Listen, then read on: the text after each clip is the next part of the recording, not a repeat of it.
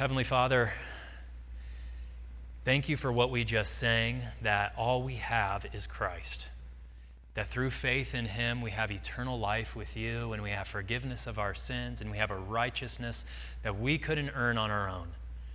And we thank you that you have called us our, your own, that you've loved us first, because we know that in our heart of hearts we fail to love you.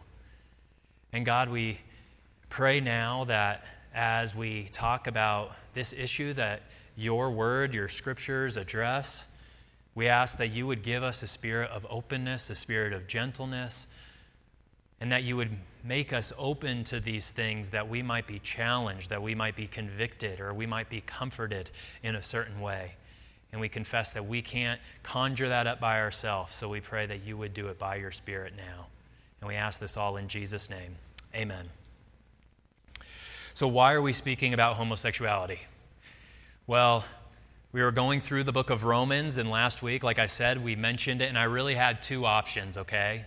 One option was we could continue on into Romans 2, and I really did seriously consider that uh, because I feel like homosexuality is addressed pretty clearly in Romans chapter 1. Or what I could do is pause and we could dive deeper into the issue.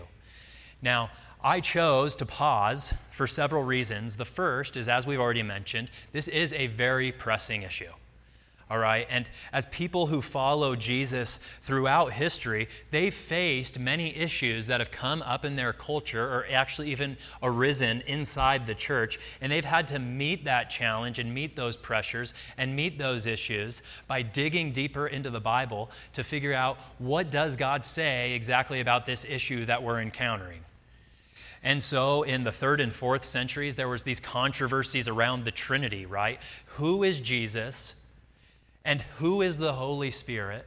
And how does this one God manifest himself in three persons? How does that all relate to one another?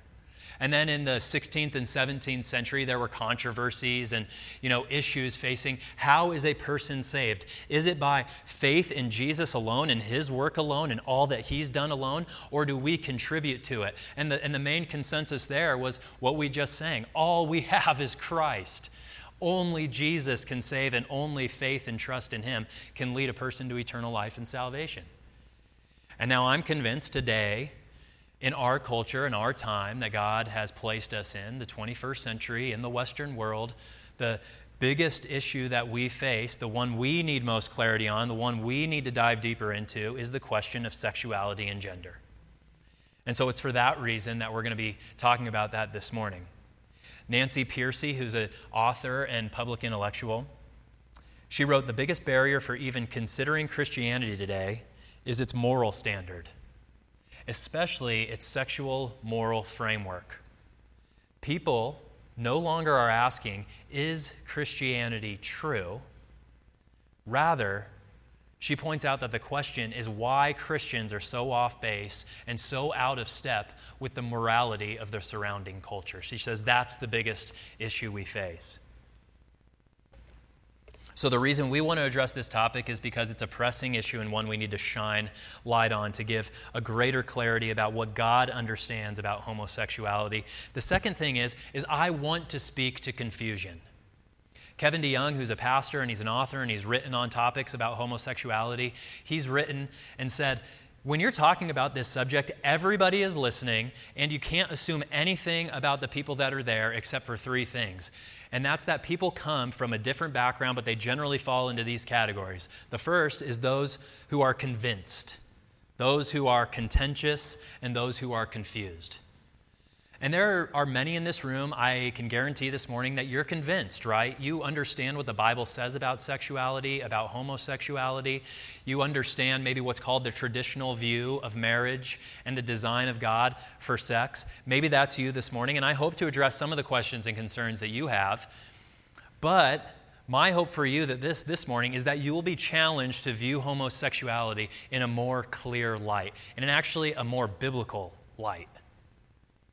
Because in my experience, and I struggle with this too, those who find themselves more convinced about what the Bible says about homosexuality tend to be those who also view themselves as superior to those who have homosexual tendencies or those who practice homosexuality. And so we can view our sins, our sins in kind of a less critical light than the sin of homosexuality. So when it comes to a Victoria's Secret catalog or a Victoria's Secret fashion show or sensual songs and sensual movies, we kind of view our sin on a sliding scale, right? So heterosexual lust is in the category on this scale of entertainment versus homosexual lust or homosexual desire or homosexual practice is a heinous, hideous sin that's shameful and can never be redeemed. I want to get rid of that sliding scale because it's not a biblical sliding scale. And I want us to see what the Bible says generally about sexual sin as well as what it says specifically about homosexuality. Okay? The second group of people who might be here this morning are the contentious, right? And maybe you are already kind of simmering about this conversation, or maybe you come with maybe a disdainful sort of heart toward this conversation, and you're already certain in your mind that homosexual ought to be, homosexuality ought to be championed and you know, promoted, and it's for that reason any counter argument is dismissed out of hand. And so, my hope for you this morning is that you're going to consider the arguments that we look at in the Bible and that I present in an open posture with an open mind and a willingness to listen. I could be completely wrong.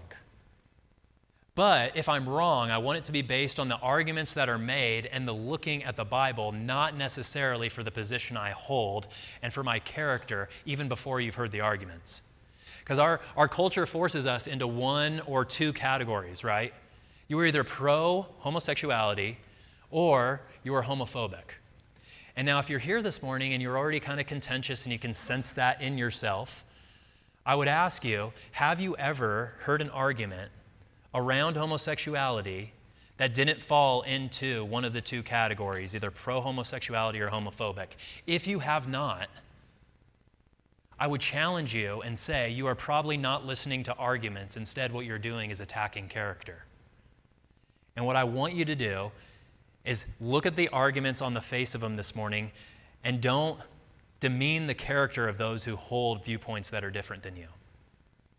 There's a third group of people that are probably here or watching on our live stream, and those are people who are confused. And I really want those of you who are confused, I really want you to be the main audience this morning. I want this message to help you better be a follower of Jesus and clarify what the Bible teaches about this difficult topic because it is a difficult topic. Some of you and I would wager to say all of you know someone who struggles with same sex attraction or practices homosexuality. And because of that, you've probably heard arguments or seen arguments as to how homosexuality can be compatible with the Bible. But you're maybe even thinking in your mind, well, there's something just not quite right about that, but I can't quite put my finger on it. Or maybe some of you are kind of fearful that if you hold your view, you're going to be on the wrong side of history, or that you might get, you know, really attacked by people, even people that you love. I want to bring deep clarity on this topic this morning and clear up confusion for those of you who find yourself walking in here and are confused. This is my last caveat. This morning, I want to open a door. Okay?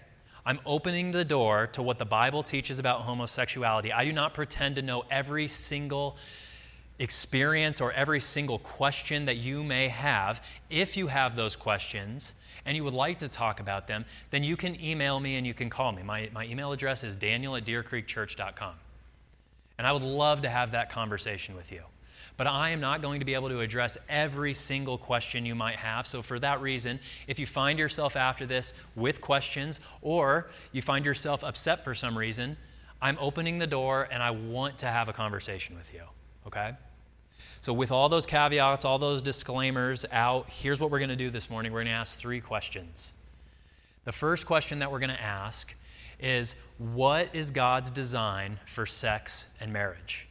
It's the first question. What is God's design for sex and marriage?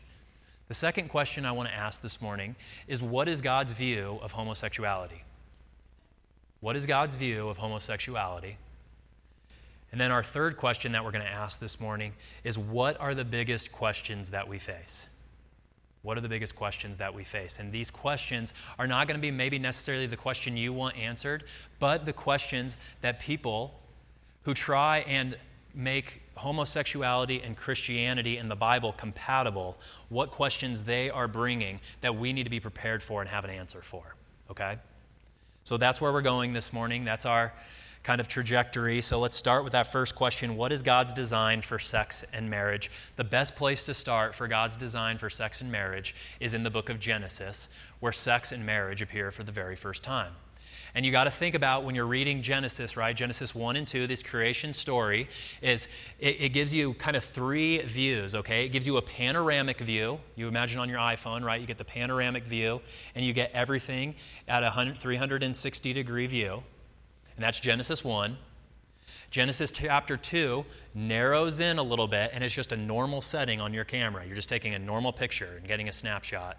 And then you can also zoom in and that'll give you a more clear picture on the details. So, what we're going to do is we're going to start Genesis 1. I want to give you the general panoramic view from Genesis 1 on what the creation story is about. All right? So, it begins like this, and many of you are probably familiar with this. God begins in the Genesis creation account by creating spheres. Okay? He creates spheres. The first spheres he makes are the spheres of light and darkness. That's on day one. That's Genesis chapter 1, verse 3. God separates and creates these spheres of light and darkness. Then on day two, this is Genesis chapter 1, verse 6, God creates a second sphere. He creates the spheres of seas below and the sky above. He has these two different spheres again. And then in Genesis chapter 1, verse 9, this is day three now, God creates a third sphere. And that third sphere is land and sea and he separates these spheres. And then, as the story unfolds into days four, five, and six, what God begins to do is he begins to unite and complement, that is, bring together complementary pairs that can fill the spheres. Okay, so on day one, remember, it was the spheres of light and darkness. And what does God complement light and darkness with and fill with? The sun, the moon, and the stars. Then in day five, God complements the sea below and the sky above by bringing the complementary pairs of birds for the air and the fish in the deep. And then this is all leading to day six when God on the land creates land animals and complements the land with land animals. But the crown of his creation is man and woman made in God's image. And then we read in Genesis chapter 1, beginning in verse 26, God, before he creates, says this Let us make man in our image, after our likeness, and let them have dominion. That is, let them oversee creation, right? Dominion over the fish of the sea, over the birds of the heavens, over the livestock, over all the earth, and over every creeping thing that creeps on the earth. Verse 27 So God created man in his image. In the image of God, he created him. Male and female, he created them. And God blessed them, and God said to them, Be fruitful and multiply, fill the earth and subdue it, have dominion over the fish of the sea and over the birds of the heavens, and over every living thing that moves on the earth. And so we can see, right, in this day six of God making man in his own image, the purpose of creation, this panoramic view, right, is all of the creation story is pointing toward humankind created in God's image that is a complementary pair and made for unity with God. That God created creatures in his own image so that they might complement, that is, have dominion and rule over in tandem with God over the creation and have deep unity and relationship with him. That's the purpose of the creation account. And now, this creation is about complementing and joining together. Think of shirts and pants, right? Michael Jordan, Scottie Pippen, Simon and Garfunkel, okay? Deep unity. Simon pursued his own career on his own, and then Michael Jordan did later. But the analogy holds, right? Complementary. So God brought together, He united all of creation. And so we too, as humankind made in God's image, were created for unity and complementarity with God. So I know the next question you're asking, the next question you're asking is what on earth does this have to do about marriage? Okay, so that's where we get the normal lens. And we just look at what God now says about marriage because Sex and marriage specifically, just like creation as a whole, is complementary.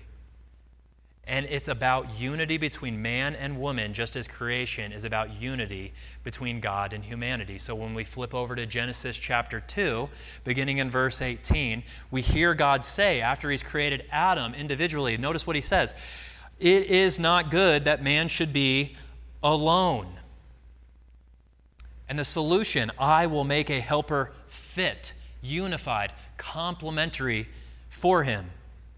Now, out of the ground, the Lord God had formed every beast of the field and every bird of the heavens and brought them to the man to see what he would call them. And whatever the man called the living creatures, that was its name. The man gave names to all livestock and to all birds of the heavens and every beast of the field. But for Adam, there was not a helper fit for him. None of creation could complement Adam, right? So, what's God's solution? So, therefore, God caused a deep sleep to fall upon the man, and while he slept, he took one of the ribs and closed its place with flesh. And the rib that the Lord God had taken from the man he had made into the woman, and brought her to the man.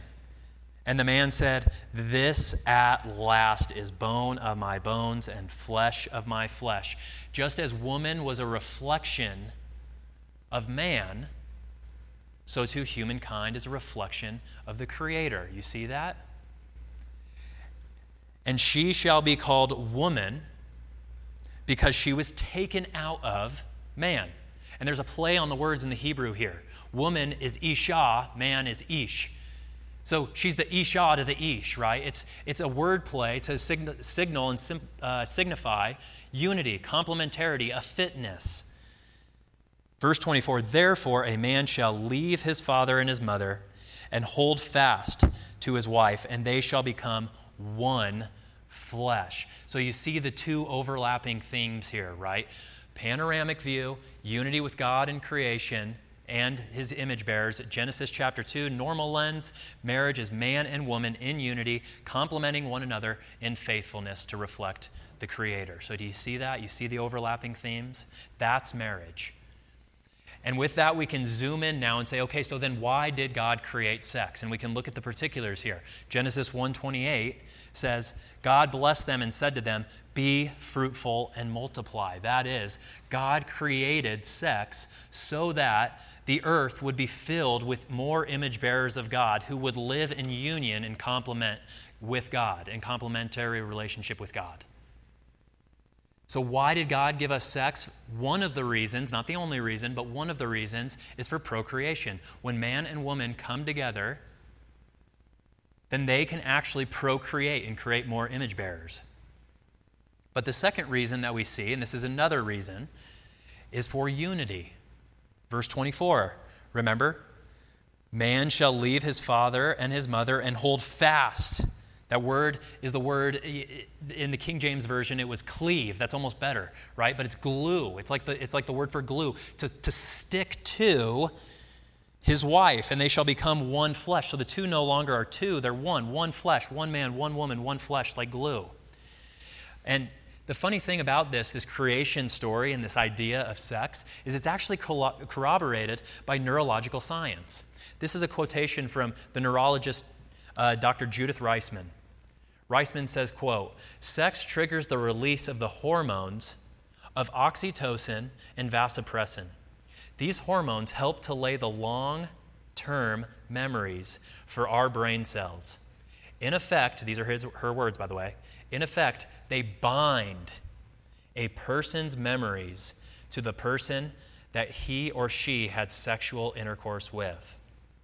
She continues that when sex is outside of a monogamous relationship, instead of forming a deep connection to a person, our brain ends up binding itself.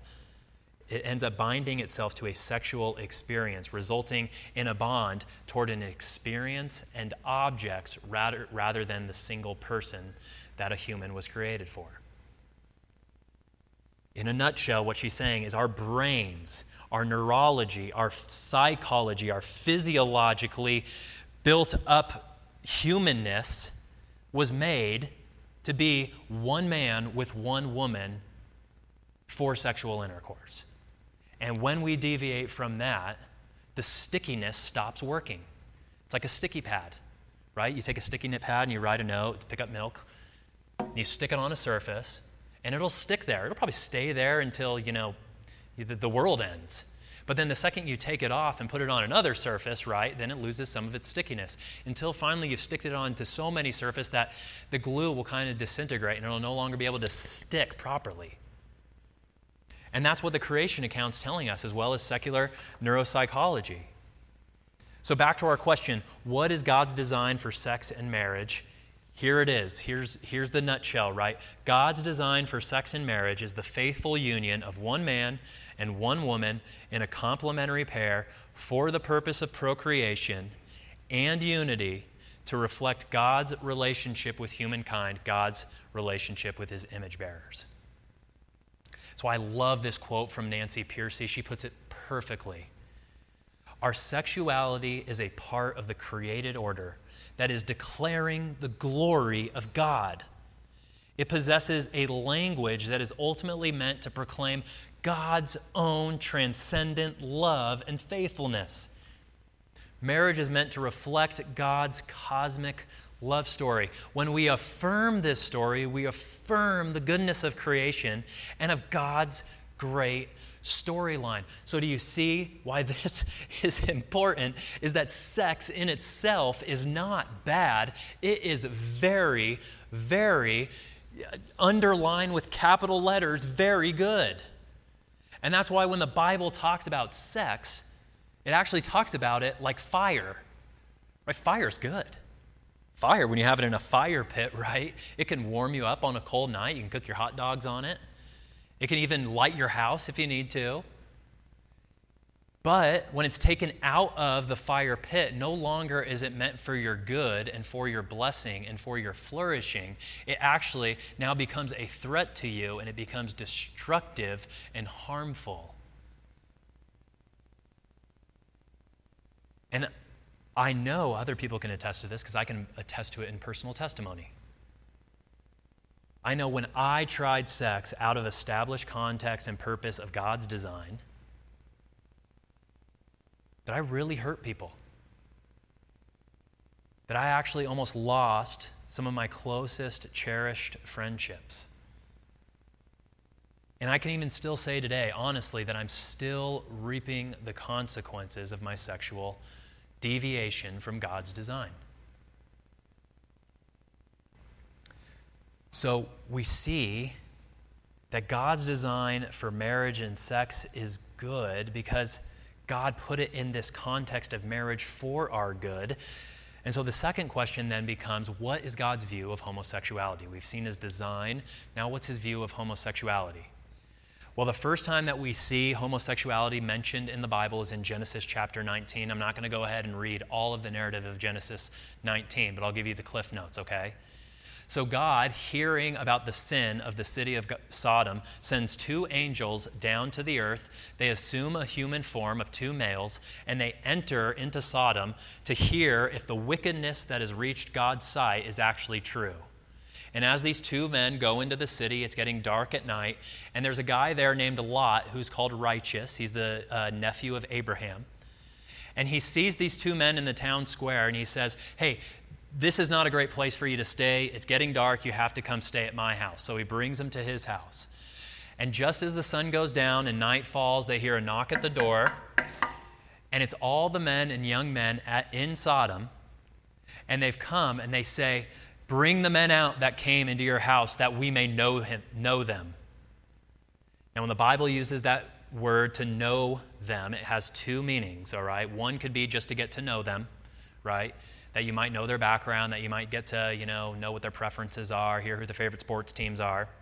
But context is key, all right? Because in another context, to know somebody would be a euphemism for sex. We all know what a euphemism is, right? It's a good way to say a bad thing. So, like when the Republican Party or Democratic Party give you a courtesy call at 5 o'clock when you're about to eat dinner, that's not a courtesy call, that's just annoying, right? They want your money. Or when you see a billboard that says certified pre owned car, that's used, okay? It's not as good as a new car. So sex in the Bible could be known as knowing somebody, and that's what we see these men come to the door of Sodom, of Lot's house, and they want to know these male travelers. And now, many have noted, rightly, by the way, that when the Old Testament speaks about the sins of Sodom and Gomorrah, the surrounding city, that when it mentions Sodom and Gomorrah, it doesn't mention or judge sexual sins. It does judge the issues of greed, opulence, oppression of the poor, all of which God finds extremely grievous and sinful and worthy of judgment. But in the New Testament, when this sin is spoken about by Jude, who's the brother of Jesus, he says that just as Sodom and Gomorrah and the surrounding cities likewise indulged in sexual immorality and pursued unnatural desire, they serve as an example by undergoing a punishment of eternal fire. So, what Jude is saying is that is the story of Sodom and Gomorrah the story of homosexuality? Yes. But it is not only about homosexuality. It is about homosexuality, and that was judged according to Jude because it was a deviation from God's natural design, right? They pursued unnatural relations, as uh, Jude called it. They pursued unnatural desire and sexual immorality. The next time that we see homosexuality arrive is picking up on this same thing of deviating from God's natural design, and that's in Leviticus chapter 18 and Leviticus chapter 20. In Leviticus chapter 18, what I want you to notice is that there's a progression going on. There's a progression of a deviation away from God's natural design. So Leviticus reads this You shall not approach a woman to uncover her nakedness while she's in her menstrual uncleanness. And you shall not lie sexually with your neighbor's wife and so make yourself unclean with her. You shall not give any of your children to offer them to Molech and so profane the name of the Lord your God. I am the Lord. You shall not lie, that is the word bed or lay sexually, right? You shall not lie bed with a male as with a woman. It is an abomination. You shall not lie with any animal or so make yourself unclean with it. Neither shall any woman give herself to an animal to lie with it. It is perversion. So, what we see here is the further we get away from God's design, the more destructive and the more disordered our sexual desires become. That when we walk away from God and His purpose, His design, the more destructive our behaviors happen to be. Then, in Leviticus chapter 20, if a man commits adultery with his wife of his neighbor, both the adulterer and the adulteress shall surely be put to death. If a man lies with his father's wife, he has uncovered his father's nakedness. Both of them shall surely be put to death. Their blood is upon them. If a man lies with his daughter in law, both of them shall surely be put to death. They have committed a perversion. Their blood is upon them. If a man lies with a male, that is, beds with a male, has sex with a male, as with a woman, both of them have committed an abomination that shall surely be put to death. Their blood is upon them.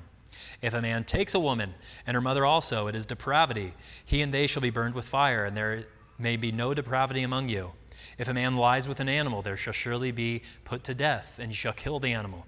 If a woman approaches any animal and lies with it, you shall kill the woman and the animal. They shall surely be put to death. Their blood is upon them. So you see the point, right? Again, you move away from God's design, the more destructive the actions become. Because God's design and purpose for sex in the garden was one man and one woman in a committed, faithful, complementary relationship with one another. Not a relationship with close relatives, not a relationship with a wife of another man or an animal or two men or two women. The design in God in Genesis is reflected again in Leviticus. In Genesis, it was said positively this is what sex looks like. This is what marriage looks like. In Leviticus, it's said negatively this is not what sex looks like. This is not what marriage looks like. And now, there are many people who object at this point, and many critical scholars have pointed out or they've tried to make the claim that what's being condemned here is not homosexuality as we know it, but instead it's about cult prostitution. That men would be cult prostitutes in the shrines of pagan gods, and it would have been illicit to go and visit those cult prostitutes. But the context in no way suggests that what's being talked about here is cult prostitution. all the other sins mentioned in this context would be wrong regardless of cult prostitution. Adultery was not okay at all times in all places, not just when it was done in cult prostitution. Sex with an animal is the same thing. It wasn't just wrong in the context of cult prostitution, it was wrong always and at all times. So, to read into this text that this is cult prostitution of man and man is to not do justice to the actual context, and it's to actually obscure what the real meaning is, which is this the book of Leviticus is a book about holiness, that us as unholy people, called to be God's followers, are to pursue holy relations with our mind, with our bodies, with our sexuality, with our thoughts, and all of our affections. And when we deviate from God's natural design, we're moving into unholiness that is apart from God instead of toward God, who is holy and righteous and good.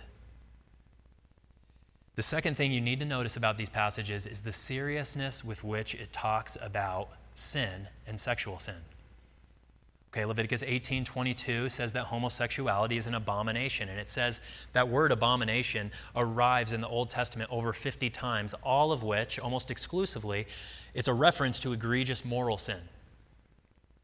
In Leviticus 20, homosexuality, according to the Old Covenant, and all sexual immorality uh, mentioned there, received the penalty of death. Now, key here, that is not to say we should punish people to death who commit sexual sins. That was for God's old covenant people who were a reflection of how God was supposed to illustrate his relationship of a holy people and an unholy God. Or, sorry, a holy God and an unholy people.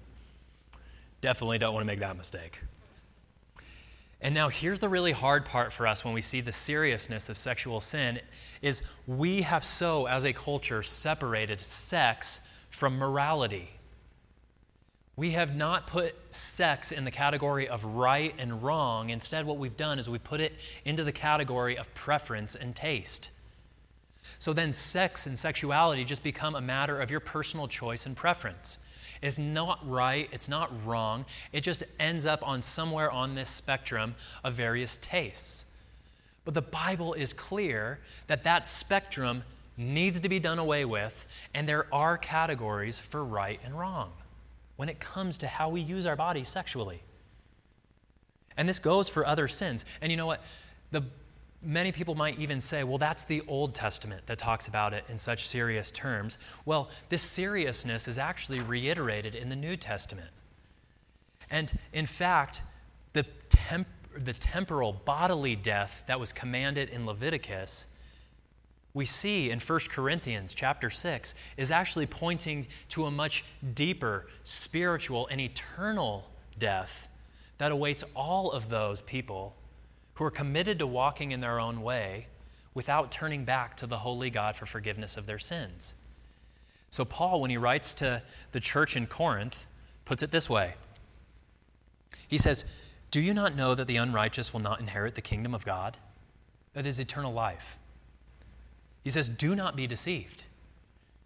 Neither the sexually immoral, nor idolaters, nor adulterers, nor men who practice homosexuality, nor thieves, nor the greedy, nor drunkards, nor revilers, nor swindlers will inherit the kingdom of God. And such were some of you, but you were washed, you were sanctified, you were justified in the name of the Lord Jesus Christ and by the Spirit of our God. So Paul is saying that our sin has serious consequences, including the sinful desires or the sinful actions, even of drunkenness. Or, as he mentions, greediness. Right? We want to separate money and morality. Paul says, no, no, no. Money and morality come together. You either rightfully steward money in a godly way, or you unrightfully steward money in an ungodly and sinful way. Same thing with sexuality. So it's in a category of right and wrong with these eternal consequences. So these three texts make a central point Leviticus 18, Leviticus 20, 1 Corinthians chapter 6 that when we distort God's purpose for sexuality and walk in our sin, sexual sin, the result is that we're walking away from the holy God who loves us and created us, and we walk away from eternal fellowship and life with Him, and we're walking into our own destruction. And that's why Paul felt so compelled to write this letter. Because did you see how he started? Do not be deceived. Because we are tempted to be deceived about this, to separate things into amoral categories or unmoral categories. And the implication is that we'll see sexual immorality or idolatry or adultery as no big deal, and we'll separate them from moral categories and we'll just say they're spectrums. And now, at this point, you might be saying, okay, I agree that homosexuality, according to the Bible, is sinful, but doesn't everybody sin? So, why, why do we talk about homosexuality? After all, everybody's a sinner. And yes, everyone sins. And everyone needs to be washed and cleansed and justified in the name of the Lord Jesus and by the Spirit of our God. But to say everyone sins, therefore it's not a big deal, is a big mistake. When my wife and I lived in Nashville, we went on vacation one time when we came home and we peeled back the covers for our bed and we got in, and then all of a sudden we saw this little creature run through the middle of our bed. And so we stopped it and we put a cup over it, and then we realized, oh, this is a big spider. And it just so happens this was a brown recluse spider, which are one of the most deadly spiders there is. And next thing you know, we're seeing them on our ceilings, we're seeing them in our sugar bowl, you know, and they're everywhere. And so, curious as to what we should do, we started asking our friends and saying, hey, we got these brown recluse spiders everywhere. And they're like, oh, yeah, everybody in Tennessee has those. Everyone has brown recluse spiders. And just because everybody had brown recluse spiders, that gave us some comfort in knowing we're not the only ones. This is good. Whew. But that didn't stop us from treating the problem. That didn't stop us from calling a pest control to come out and actually take care of the problem. And friends, when we say that, well, everyone sins, and we say that it's no big deal because everyone sins, that we're talking that people who are pursuing homosexuality, it's okay for them. What we're really doing is we're saying the solution isn't important to sin. Friends, Jesus came to save sinners. And when we tell people their sin is not important, then what we're telling them is they do not, do not need to seek the one who saves sinners. We're telling them your sin's okay and the solution doesn't apply to that. Friends, we do not diminish sin, we exalt the righteousness of Jesus. Remember Paul's thesis statement? The righteousness of God has been revealed. That means in Jesus, we can find righteousness and forgiveness and life if we pursue Him with our lives and input faith in Him for our sexual healing and brokenness. Only He can give us sexual freedom and sexual sanity. And so, Romans chapter 1, this is, we talked about it last week, but this is a perfect summary statement of everything so far, and that's why I felt compelled to talk about it again. Paul, beginning in verse 24, and you remember before we read this, that this is the kind of chain of argument that Paul has had up to this point. He says we've exchanged three things. The first thing we do is in our sin, we exchange the truth about God for a lie. Then we exchange the true God for idols. And then we exchange natural relationships with men and women in marriage for unnatural ones in homosexual union. So, this is the third exchange, and Paul says, Therefore, God gave them up in the lusts of their hearts to impurity, to the dishonoring of their bodies among themselves because they exchanged the truth about God for a lie and worshiped and served the creature rather than the Creator who is blessed forever. Amen. For this reason, God gave them up to dishonorable passions, for their women exchanged natural relations for those that are contrary to nature, and the men likewise gave up natural relations with women and were consumed with passion for one another, men committing shameless acts with men and receiving in themselves the due penalty for their error. So, this is the clearest expression of homosexuality in all the Bible. What we see here is in this exchange, what's been exchanged is the complementarity of man and woman is given over to incompatibility of man and man. The purpose of procreation is impossible because two women cannot procreate. And then notice the result of this exchange of exchanging God for idols, that idolatry, exchanging God, and homosexuality are closely aligned to one another. So, in this reflection, of homosexuality, it's not a reflection of humankind made in God's image, enjoying unity and fellowship with God. Instead, it's a reflection of humankind in rebellion against God and walking away from his image and likeness. So, one of the best scholars in the New Testament put it this way. He said, Married love is a signpost, right? It's a sign that points to the faithfulness of the Creator to the creation. The reason sexual immorality is so often coupled with idolatry, as it is here, right? Romans 1, is because such behavior points to different gods. The gods of blood and soil, of race and power, the gods of our own making. It's a toxic mixture, and the Christian has no business getting involved with it. And now, many people who try and make Christianity and homosexuality compatible right, and try and say that you can be simultaneously practicing homosexuality and a Christian, they often make objections to these texts in 1 Corinthians chapter 6, also a text in 1 Timothy, and a text here in Romans 1. And I need to put these objections before you and actually show you how they actually are portrayed in the Bible because this is important. So, some of these people will say that actually what's in view here is oppressive slave trade. That there would be sexual slaves that were being taken and then handed off for sexual exploitation. Others say that actually what Paul is condemning here is pederasty.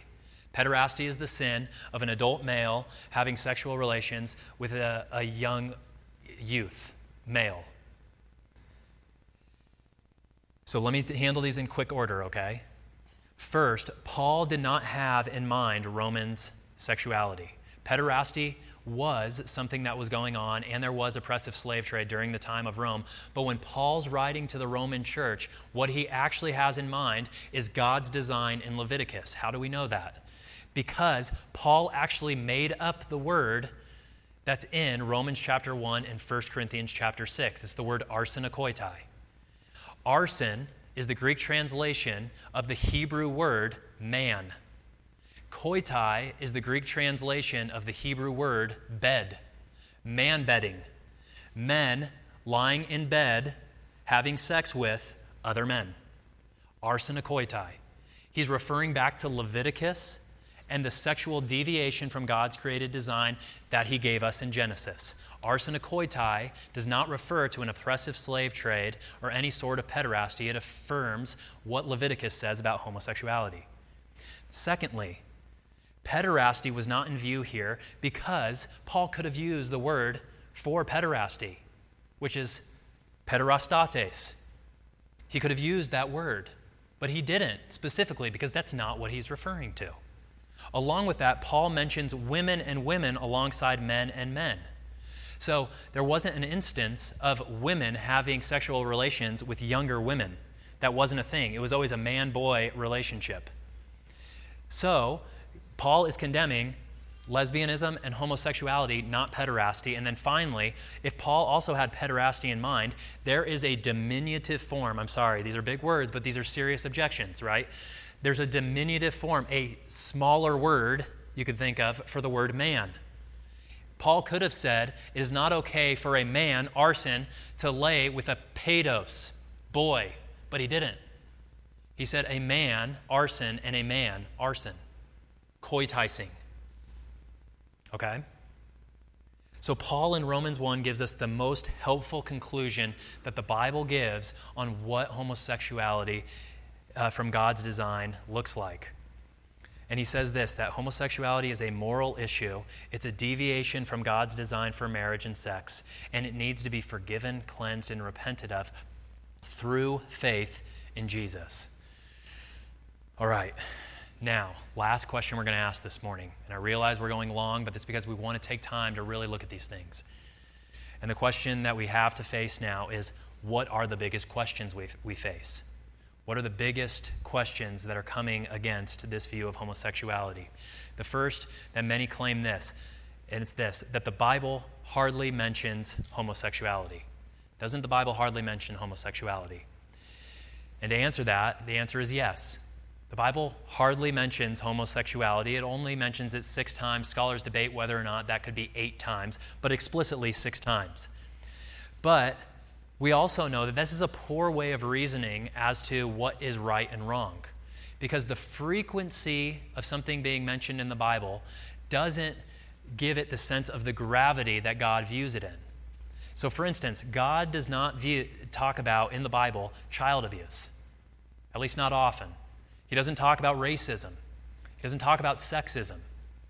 Right? These things aren't explicit things mentioned in the Bible, yet we know that they're egregious sins before God. So, frequency of sin does not signify the gravity of the sin in the Bible. And that's because the Bible makes this emphasis on the whole of Scripture. Paul, when he was writing to one of his uh, closest friends, his name was Timothy, he said, All of Scripture is God breathed and profitable for teaching, correction, reproof, and training in righteousness. So, what he's saying is all of the Bible, that would have meant the Old Testament for him, all of the Bible is applicable to us. You cannot take out individual pieces that you don't conform with. It's a lot like the Bible is a Persian rug. In a Persian rug, right, one thread is connected to every single other thread in the rug. So when you pull out one thread, it distorts and twists and damages the entire thing. So we can no more take out six individual verses just because they're only mentioned infrequently. We can't pull out those six verses any more than we can pull out six threads from a Persian rug. And by the way, there are stern warnings for taking away from and adding to God's word. We see that in Deuteronomy chapter 4. After Moses has given a list of commands from God, he was told to remind them this You shall not add to the word that I command you, nor take away from it, that you may keep the commandments of the Lord your God that I command you. This command is actually reiterated, by the way, in the last chapter of the Bible in Revelation 22. So, why would God give us this command? Well, because God knows our hearts. That in our hearts, we often want to jettison parts of the Bible that we find uncomfortable, specifically around sexuality.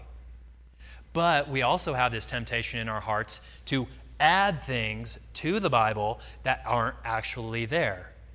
So we want to jettison what it views about sexuality when it comes to us, but then add things when it comes to homosexuality and the sins of those people right? So homosexuality then becomes the worst sin imaginable, but that's not the case. But the problem with both of these approaches of taking away and adding to are the same. What we're doing, when you take away something from the Bible, you're calling something that God calls bad and putting it into the category of good.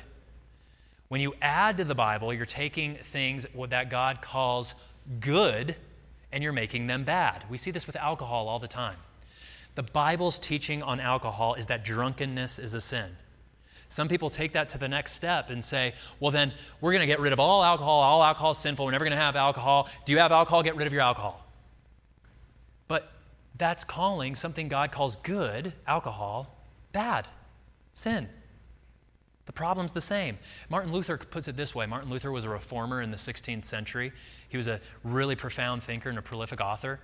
He said, when we read the Bible, in our natural state, we're kind of like a drunk person riding on the horse. We'll fall off on one side and then we'll get back up and we'll fall off on the other side. We want to be right on the horse, right on what the Bible says about homosexuality, right on what the Bible says about sexual immorality. And when the Bible does talk about homosexuality, it does condemn it. And in fact, there's major consensus, even when you look at people who are, quote, gay Christian scholars people who are practicing homosexuals but have given their life devoted to the study of the Bible. One's name is Pim Pronk. Pim Pronk is a Dutch gay scholar. He says, quote, many Christians are eager to see homosexuality supported by the Bible. But in this case, the support is lacking. Wherever homosexual intercourse is mentioned in Scripture, it is condemned. Dan Via, who's another scholar, he says, I am in substantial agreement with those who hold the traditional view that the biblical texts that deal specifically with homosexual practice condemn it unconditionally. So the Bible does condemn homosexuality, but it is not the most egregious sin. But note this that the frequency that a Bible that something is mentioned does not signify its gravity, the gravity with which God talks about it. And that leads naturally to the next common question, which is very common. This one's a little bit more common than the first one. It's this that aren't people born that way? Aren't people born that way? And the reality is, yes. Because we are all born that way. We are all born that way. Here's what I mean. Let me give you a quote. This is from Rosaria Butterfield. I encourage you to go look up her story after this. Rosaria Butterfield put it this way She said, Sin, biblically rendered, is both a crime and a disease, requiring both the law of God and His grace to apply for our help. Let me put that again. She said, Sin, biblically rendered, is both a crime, an action against God's law, and a disease, something that's within us, corrupting us. And there's a lot of confusion around this, right? Because many people make this distinction. They say there's a distinction between the desires I feel, the passions I have, the inclinations I have, and the attractions that I have, and the actual action on those attractions and desires and passions. So if I have homosexual feelings or have adulterous feelings, that itself isn't sinful. It's the action of committing homosexual acts that's sinful. But the Bible doesn't make that distinction. The Bible says sin is not just something outside of us that we do, but it's a disease within that corrupts. And this is known as theologians call this original sin. And what this means, in essence, is the biblical teaching that sin corrupts our nature. That what Adam and Eve did in the Garden of Eden when they sinned against God has radical implications for us today. So that now we are born guilty before God because of Adam's sin, and now corrupted in our nature because of Adam's sin. Because Adam and Eve sinned, we are now born not morally upright, but morally corrupt and sinful, inclined to all sin. And we read this, by the way, in all of the Bible. It is one of the central teachings of the Bible. Psalm 51. David is speaking here. He says, Behold, I was brought forth in iniquity, and in sin did my mother conceive me. He's saying, even before I was born, I was sinful, impure before God, and in his sight, guilty. Paul in Romans chapter 5 makes this connection back to Adam specifically. He says this He said, Therefore, just as sin came into the world through one man, that is Adam, and death through sin, and so death spread to all men because all sinned. That is, when Adam sinned, it's as if we sinned with him. We gave him our consent, and he represents us. Now we're born guilty because of Adam's sin. Then, verse 18, Paul continues, Therefore, as one trespass, that's Adam's, right, led to condemnation for all men. Now, because of his one trespass, we're all born condemned. Then, verse 19, For as by one man's disobedience, the many were made sinners. Now, we're all made sinners because of Adam's first sin. The Puritans used to have a phrase that would be catchy to get original sin. It was, In Adam's fall, sinned we all. We all sinned in Adam's first transgression. He was our representative, and now we're considered guilty before God because of that. And now we're also born with this corrupt nature. Paul says this in Roman or sorry, Ephesians chapter 2. He's speaking to Christians and he's saying, This was your former life before you believed in Jesus, and you were dead in your trespasses and sins. That is spiritually dead, incapable of goodness, in which you once walked. That's an action, right? Following the course of this world, that's an action. Following the prince of the power of the air, that's an action. The spirit that's now at work in the sons of disobedience, that's an action among whom we all once lived, where? In the passions of our flesh, carrying out the desires of the body and the mind, and were by nature, right, born children of wrath like the rest of humankind. Meaning our sinful passions, our sinful mindset, our sinful desires all give way and spew out into sinful actions. but we have this corrupt nature that dwells within all of us. And that's why Paul can actually say in Romans 6, when he's writing about original sin and then the solution, he says, therefore, or, or sorry, here it is, therefore, as one trespass led to, where am I at? Here we go. Chapter 6, verse 11. So you also must consider yourselves dead to sin and alive to God in Christ Jesus. Let not sin, therefore, reign in your mortal body to make you obey its passions. So there's this mindset that changes when you become a Christian. Your mind changes about these things. And you see this old sin nature living inside of you. And you say, That isn't me anymore. I belong to Jesus Christ. That's not my identity anymore. I belong to Jesus Christ. I don't want to obey those passions again. And then Peter reiterates the same thing. Paul, Peter doesn't say, hey, just avoid all sinful actions. He puts it this way He says, Beloved, I urge you as sojourners and exiles to abstain from the passions of the flesh, which wage war against your soul. We have desires and passions that are morally corrupt because we're born guilty and sinful. That's original sin. How do you guys feel? That's why Jesus can call lust adultery. That's why he can call angry thoughts murder. We're all born this way. In some people, it manifests itself in homosexual attraction. In some people, it's an unending lust for more money and a greediness and a power that won't stop until they finally reach the top. But we all have it. So let's be clear here. There's no such distinction in the Bible about gay versus straight.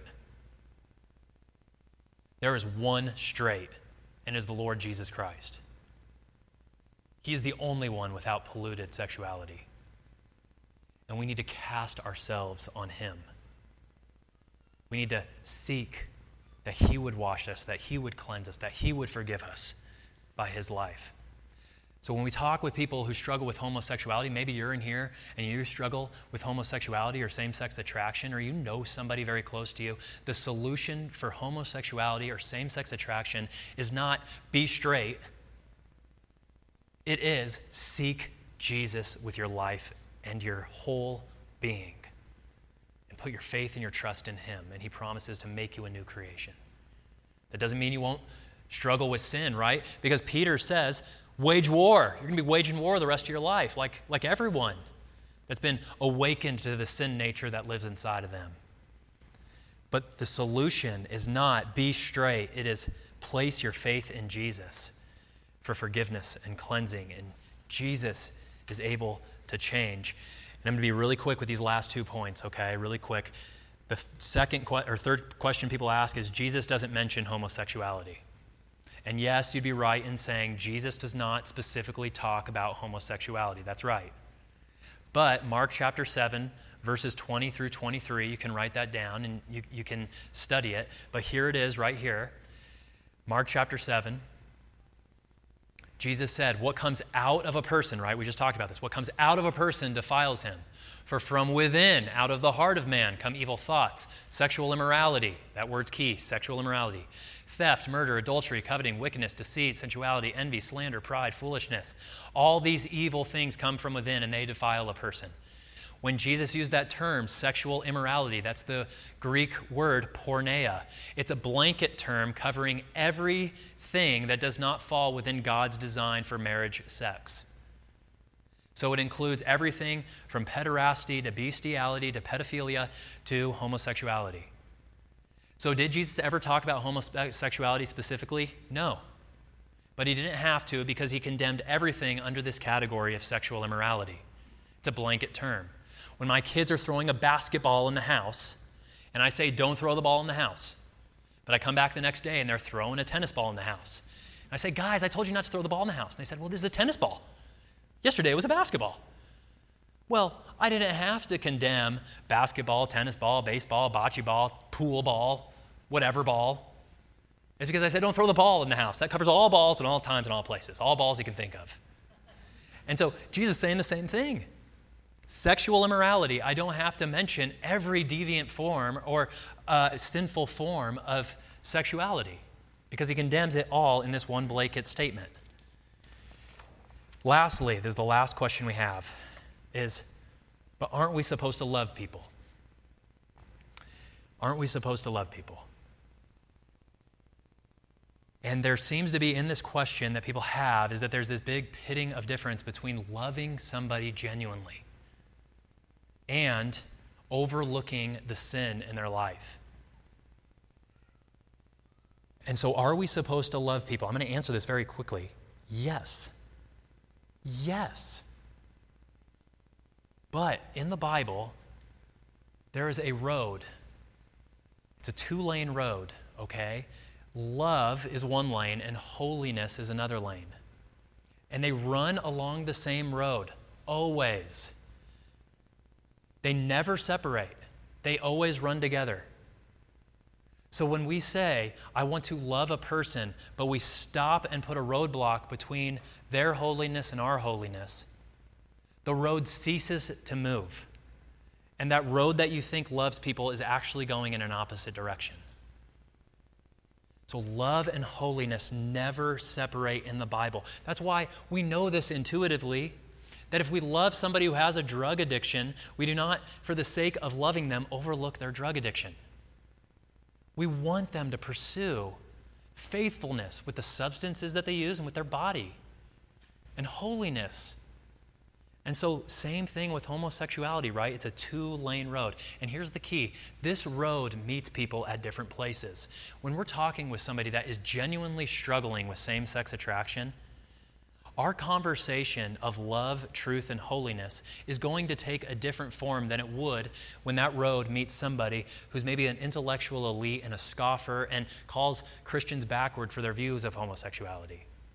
For the person who struggles with same sex attraction, we want to be patient people, loving people, calling people to love Jesus and demonstrating the love of Jesus to them in appropriate ways, not to thump them over the head. And to the scoffer, to the person who's an intellectual elite who thinks that Christianity is backwards, to that, love and holiness need to be met with bold, courageous speaking of the truth in spite of the backlash you might receive.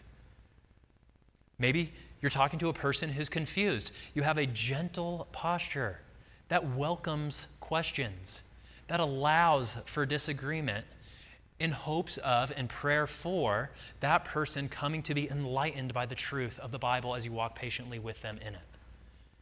So, this road meets people in different places, and we need to have the wisdom and discernment of knowing where it should meet people. I do want you to have some soul searching too, because if maybe I said, you know, we're supposed to love people, and you think that, well, I still don't want to bring up this issue of homosexuality. Friends, I want you to do some soul searching because this is my temptation. I can confuse loving somebody with, in my own insecurity, wanting people to like me.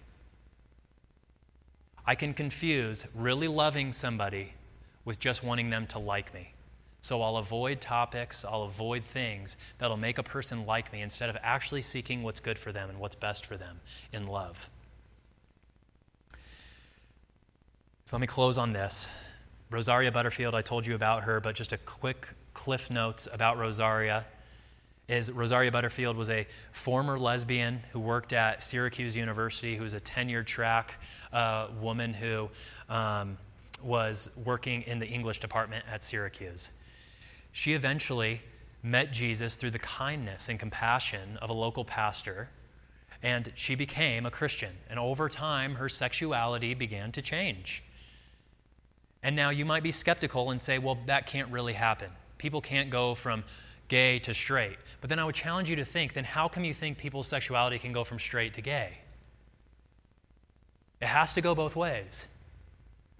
Anyway, Rosaria Butterfield placed her faith in Jesus Eventually, God changed her. She still would say today she still has a lot of fighting urges toward homosexuality that she has to fight daily. But she became married, and she gives speeches around the country talking about her story. Her story is the secret thoughts of an unlikely convert. And she said after she gave a speech one time, she was approached by a woman who was in her mid 60s, who at that point had been married for 20 years to a woman of the same sex. And she came up afterward and she said, I have been in this relationship for 20 years. I just heard what you said for the first time. I'm in agreement that the Bible speaks clearly about this and that I need to do something. But my question is is why did nobody tell me this? Why did nobody tell me this? She said she'd been in churches before, but nobody told her. Friends, this is a hard issue. And we're going to have to use wisdom in how we approach it. And if you're struggling with same sex attraction, we want to approach it with you. And we want to bear your burden and your hard fight of dying to sin and living to Jesus daily. But, friends, let's be people who truly love in telling people that they can find forgiveness and wholeness and cleansing in the Lord Jesus. Let's pray.